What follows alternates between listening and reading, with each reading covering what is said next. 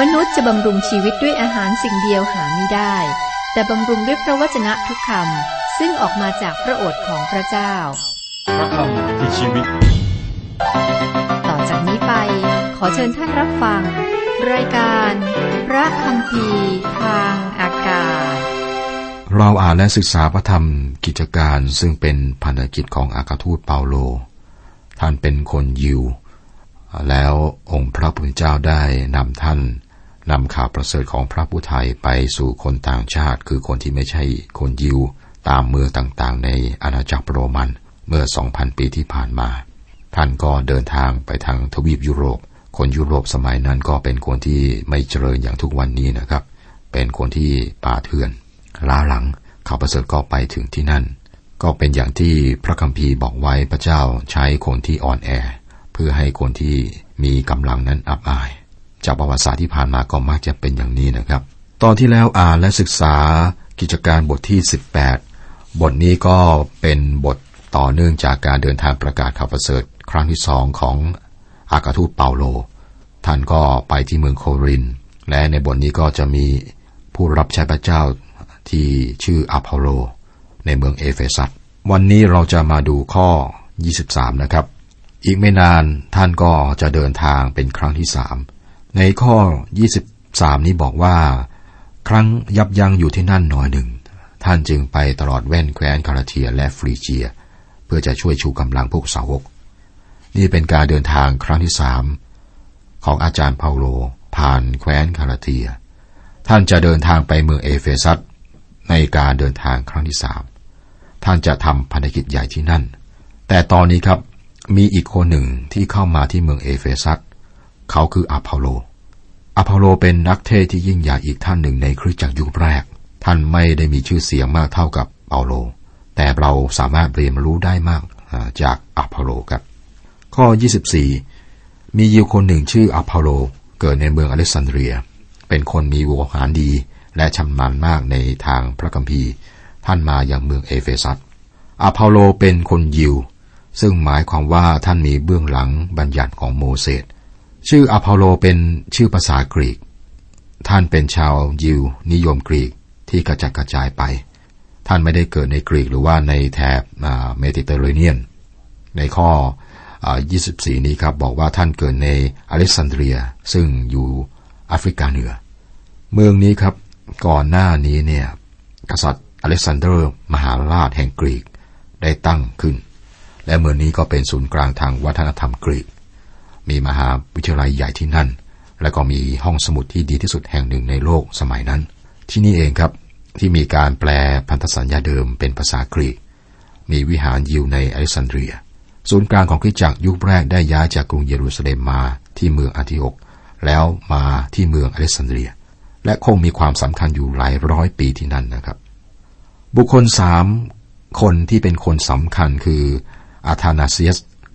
เทอร์ทูเลียนและออกัสติน ต่างก็มาจากอเล็กซานเดรีย ไฟโลนะซึ่งก็อยู่ในสมัยเดียวกับอพอลโล ได้ผสมปรัชญากรีกกับลัทธิยิว ซึ่งอพอลโลก็ได้รับอิทธิพลนี้ด้วย เราทราบนะครับจากข้อ24ว่าอพอลโลเป็นคนที่มีโวหารดี เป็นนักเทศน์ที่ยิ่งใหญ่ และท่านยังชำนาญมากในทางพระคัมภีร์ ซึ่งหมายความว่าท่านได้รับการอบรมทาง พันธสัญญาเดิมมาอย่างดี ข้อ 25 อพอลโลคนนี้ได้รับการอบรมในทางขององค์พระผู้เป็นเจ้า และมีใจร้อนรนกล่าวสั่งสอนอย่างถูกต้องถึงเรื่องพระเยซู ถึงแม้ท่านรู้เพียงแต่ปฏิสมาของยอนเท่านั้น การอบรมในทางขององค์พระผู้เป็นเจ้า นี้เป็นการศึกษาจากคนอื่นไม่ใช่การสำแดงโดยตรงจากพระเจ้านะครับอพอลโลมีใจร้อนรน ท่านจริงจังสำหรับเรื่องของพระเจ้า นี่คือคำพยานของพระวิญญาณบริสุทธิ์เกี่ยวกับตัวท่าน ท่านเป็นคนที่สำคัญและก็โดดเด่นมากอพอลโลได้พูดและสั่งสอนอย่างถูกต้องถึงเรื่องพระเยซู ท่านสอนทุกสิ่งที่ท่านรู้ แต่ท่านรู้แต่เพียงบัติสมาของยอนเท่านั้น ท่านไม่ได้ไกลกว่านั้น ท่านไม่เคยได้ยินเรื่องพระเยซู ข้อ 26 ท่านได้เข้าไปในธรรมศาลาสั่งสอนโดยใจกล้า แต่เมื่อปริสสิลลากับอาควิลลาได้ฟังท่านแล้ว เขาจึงรับท่านมาสั่งสอนให้รู้ทางของพระเจ้าให้ถูกต้องยิ่งขึ้น สองสามีภรรยา ได้เชิญอพอลโลไปกินข้าวเย็นที่บ้านหลังการประชุมนะครับ พวกเขาพบว่าข้อมูลของอพอลโลนั้นจำกัดมาก พวกเขาจึงบอกท่านเกี่ยวกับพระเยซูคริสต์ ข้อ 27 ครั้นอพอลโลจะใคร่ข้ามไปยังแคว้นอาคายา พวกพี่น้องก็หนุนใจเขา และได้เขียนจดหมายฝากไปถึงสาวกที่นั่นให้เขารับรองท่านไว้ ครั้งท่านไปถึงแล้วท่านได้ช่วยเหลือคนทั้งหลายที่ได้เชื่อโดยพระคุณของพระเจ้าอย่างมากมายอพอลโลเป็นคนปราดเปรื่องครับ แต่ก่อนที่อะควิลาและพิสราพาท่านไปกินข้าว ท่านไม่รู้จักข่าวประเสริฐเรื่องพระคุณของพระเจ้า นี่คือเหตุการณ์ที่ผู้หญิงคนหนึ่งได้ช่วยนักเทศอย่างมาก เธอได้สอนบางอย่างที่ท่านไม่รู้ ข้อ 28 และท่านโต้แย้งกับพวกยิวอย่างแข็งแรงต่อหน้าคนทั้งปวง และชี้แจง ยกหลักในพระคัมภีร์อ้างให้เห็นว่าพระคิดคือพระเยซู เพราะท่านโต้แย้งกับพวกยิวอย่างแข็งแรงต่อหน้าคนทั้งปวง และชี้แจงยกหลักในพระคัมภีร์อ้างให้เห็นว่าพระคริสต์คือพระเยซู อพอลโลได้สอนเรื่องในพันธสัญญาเดิม จนถึงพันธกิจของยอนผู้ให้บัติสมาอย่างจริงจัง และท่านไม่รู้อะไรเกินกว่านี้นะครับ จนสองสามีภรรยาคืออาคิเวลาปริสลาเนี่ยได้รับเกียรติให้สอนท่าน และนำท่านกลับใจใหม่แล้วท่านก็ไปที่อาคายา เยี่ยมเยียนคริสตจักรในกรีก รวมทั้งในเมืองโคลินและกรุงเอเธนด้วย สั่งสอนว่าองค์พระคริสต์เป็นพระเมสยาและพระผู้ช่วยให้รอด จบบทที่ 18 บทที่ 19 หัวเรื่องหลัก การเดินทางเพื่อการประกาศครั้งที่สามของอาจารย์เปาโล ในเมืองเอเฟซัสการเดินทางเพื่อการประกาศข่าวประเสริฐครั้งที่สามของอากาทูตเปาโล เริ่มต้นในบทก่อนที่ข้อ 23 นะครับ เมื่อท่านออกจากเมืองอาจิโอก ในบทที่ 19 นี้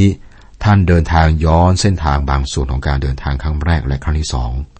แล้วท่านก็มาถึงเมืองเอเฟซัสซึ่งท่านสอนทุกวันที่โรงเรียนของทีลนัสเป็นเวลาสองปี อาจารย์เปโลได้ทำการอัศจรรย์ ซึ่งนำไปถึงการต่อต้าน ซึ่งผู้นำการต่อต้านคือเดเมทริอัส และเพื่อนที่มีอาชีพเป็นช่างเงิน การก่อการนี้สงบลงโดยเจ้าเมือง ซึ่งบอกให้พวกเขาไปฟ้องร้องคดีแทนที่จะใช้ความรุนแรงพันธกิจของอัครทูตเปาโลในเมืองเอเฟซัสบทที่ 19 ข้อ1ข้อ 2 ขณะที่อพอลโลยังอยู่ในเมืองโครินธ์ เปาโลได้ไปตามที่ดอนแล้วมายังเมืองเอเฟซัสท่านพบสาวกบางคนที่นั่น จึงถามเขาว่า เมื่อท่านทั้งหลายเชื่อนั้นท่านได้รับบัพ พระวิญญาณบริสุทธิ์หรือเปล่า เขาตอบว่าเปล่า เรื่องของพระวิญญาณบริสุทธิ์นั้นเราก็ยังไม่เคยได้ยินเลย อัครทูตเปาโลก็เดินทางผ่านเมืองเอเฟซัสในการเดินทางกลับจากการประกาศข่าวประเสริฐครั้งที่สองของท่านนะครับ และท่านได้บอกพวกเขาว่า ท่านจะกลับมาหาพวกเขาอีก ถ้าเป็นน้ำพระทัยของพระเจ้า ท่านไม่ได้พักที่เมืองเอเฟซัสก่อนหน้านี้ และก็ไม่ได้ทำพันธกิจที่นั่นด้วย ตอนนี้ครับท่านกลับมาที่เมืองเอเฟซัส แต่ว่าอพอลโลนักเทศน์ที่ยิ่งใหญ่ได้มาก่อนหน้านี้แล้ว อพอลโลไม่รู้เรื่องเกี่ยวกับการสิ้นพระชนม์ การฟื้นคืนพระชนม์ ของพระคริสต์จนกระทั่งอาควิลลาและปริสสิลลาสองสามีภรรยาได้คุยกับท่าน อพอลโลได้แต่เทศนา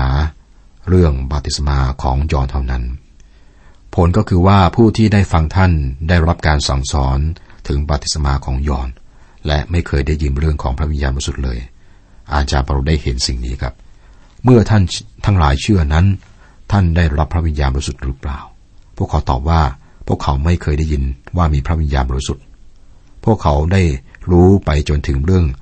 ปฏิสมาของยอนเท่านั้น พวกเขาไม่ได้รับการสอนเรื่องพระเยซูคริสต์เจ้า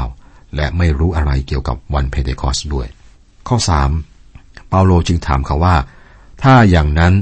ท่านได้รับบัติสมาอันใดเล่า เขาตอบว่าบัติสมาของยอน คนเหล่านี้ได้รับบัตรสมาแล้วนะครับ แต่ยังไม่ได้รับความรอด พวกเขายังไม่ได้รับพระวิญญาณบริสุทธิ์ เพราะว่ายังไม่รอด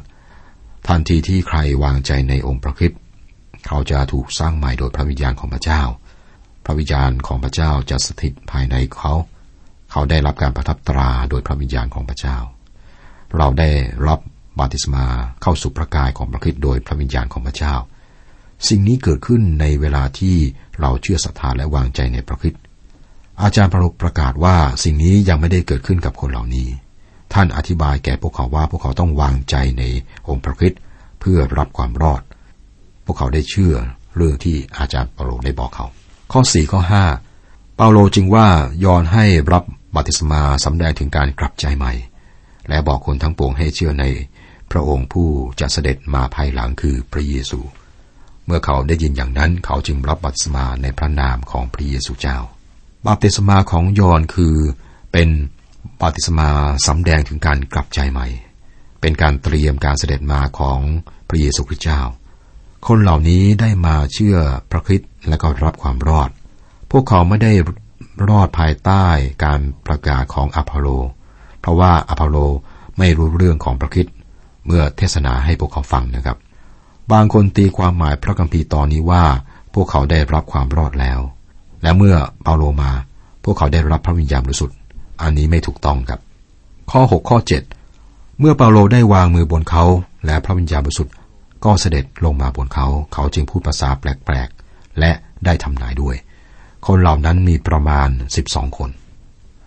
คนเหล่านี้สามารถพูดข่าวประเสริฐเป็นภาษาอื่นๆ เป็นภาษาที่เข้าใจได้ สมัยนั้นเมืองเอเฟซัสเป็นเมืองที่ใช้หลายภาษา ภายใต้อาณาจักรโรมัน มีหลายภาษาที่ใช้กันที่นั่นนะครับ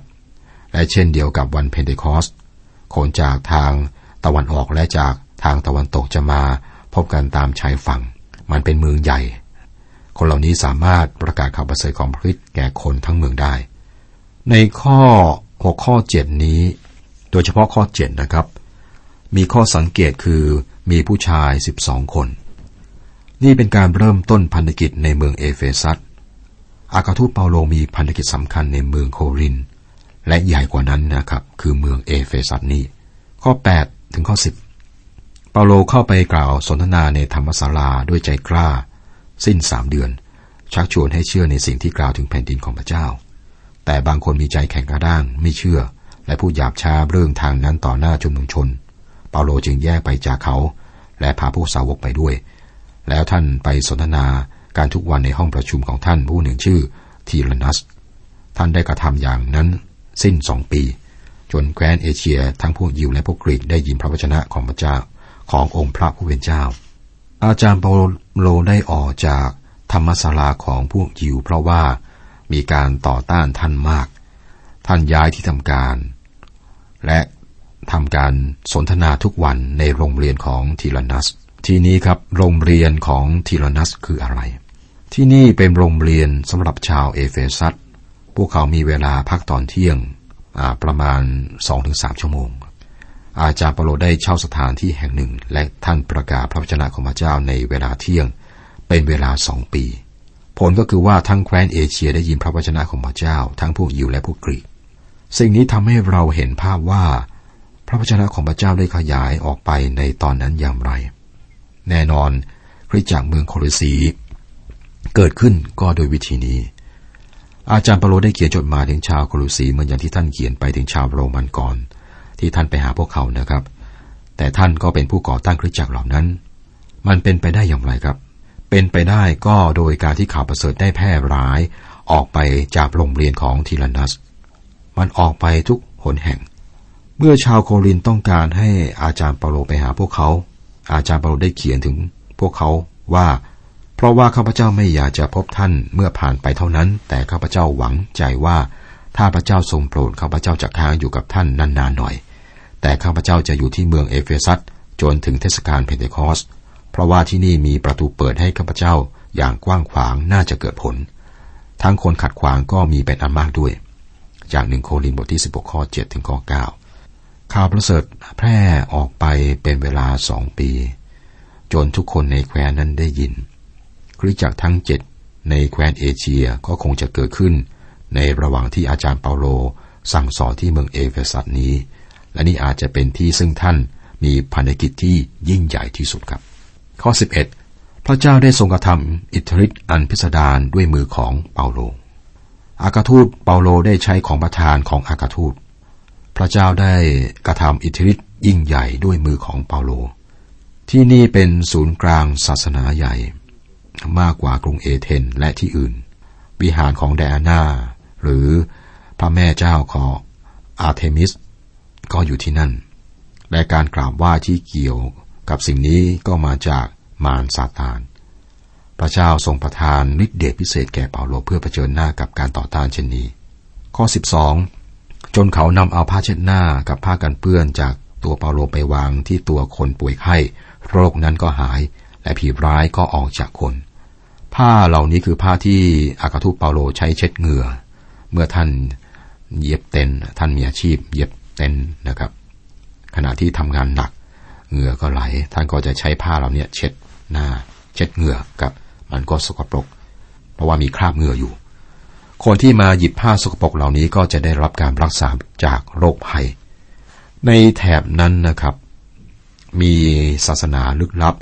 ซึ่งใช้ผ้าขาว และเน้นว่าทุกสิ่งต้องสะอาดมาก และขาว เหมือนกับว่าพระเจ้าตำหนิสิ่งเหล่านี้ พระองค์ใช้ผ้าเปื้อนเหงื่อสกปรกของอาจารย์เปาโลเนี่ยนะครับ รักษาคน นี่ก็ทำให้เห็นถึงฤทธิ์เดชพิเศษที่พระเจ้าประทานแก่อาคาทูตเปาโล และนี่เป็นกรณีเดียวที่ทราบว่ามีเหตุการณ์เช่นนี้ พระองค์ใช้เพื่อตำหนิศาสนาต่างชาติในสมัยนั้น โรคภัยได้หาย และวิญญาณชั่วได้ออกไปจากคนเมื่อพวกเขาหยิบผ้าสกปรก หรือผ้ากีริ้วผ้าเช็ดเหงื่อของอาจารย์เปาโล ข้อ 13 แต่พวกยิวบางคนที่เที่ยวไปเป็นหมอผีพยายามใช้พระนามของพระเยซูเจ้าขับผีร้ายว่าเราสั่งเจ้าโดยพระเยซูซึ่งเปาโลได้ประกาศนั้น เมื่อพวกเขาเห็นสิ่งที่อาจารย์เปาโลได้ทำครับ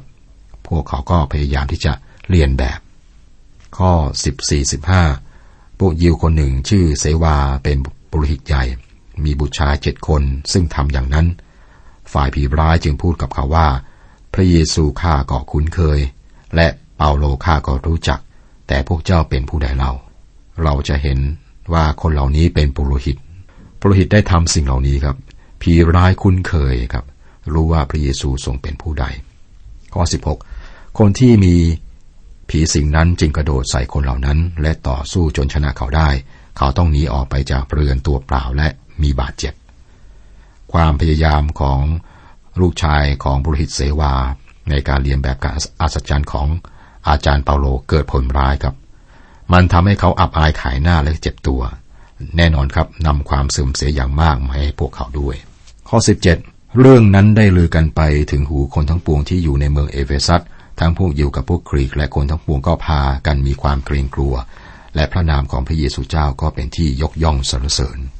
สิ่งนี้ทำให้พระนามของพระคริสต์เป็นที่ยกย่องไปทั่วเมืองนี้ เมืองเอเฟซัสเป็นเมืองใหญ่กับเรียกว่าข่าวนี้ทำให้เมืองนี้เขย่า การอัศจรรย์ซึ่งอัครทูตเปาโล และอัครทูตคนอื่นได้ทำไม่ใช่สิ่งที่เราได้ยินในปัจจุบันนะครับ หรือมีขึ้นในปัจจุบัน การอัศจรรย์ของอาจารย์เปาโลได้เขย่าเมืองเอเฟซัสจนถึงรากฐานพระนามของพระคริสต์ได้รับการยกย่องด้วยเหตุนี้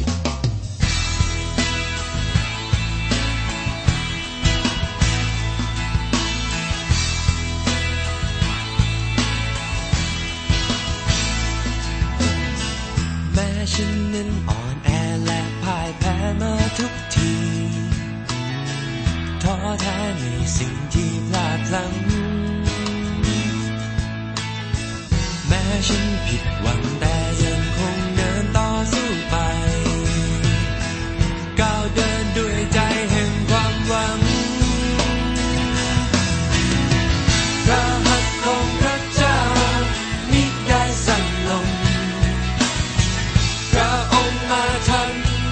ฉัน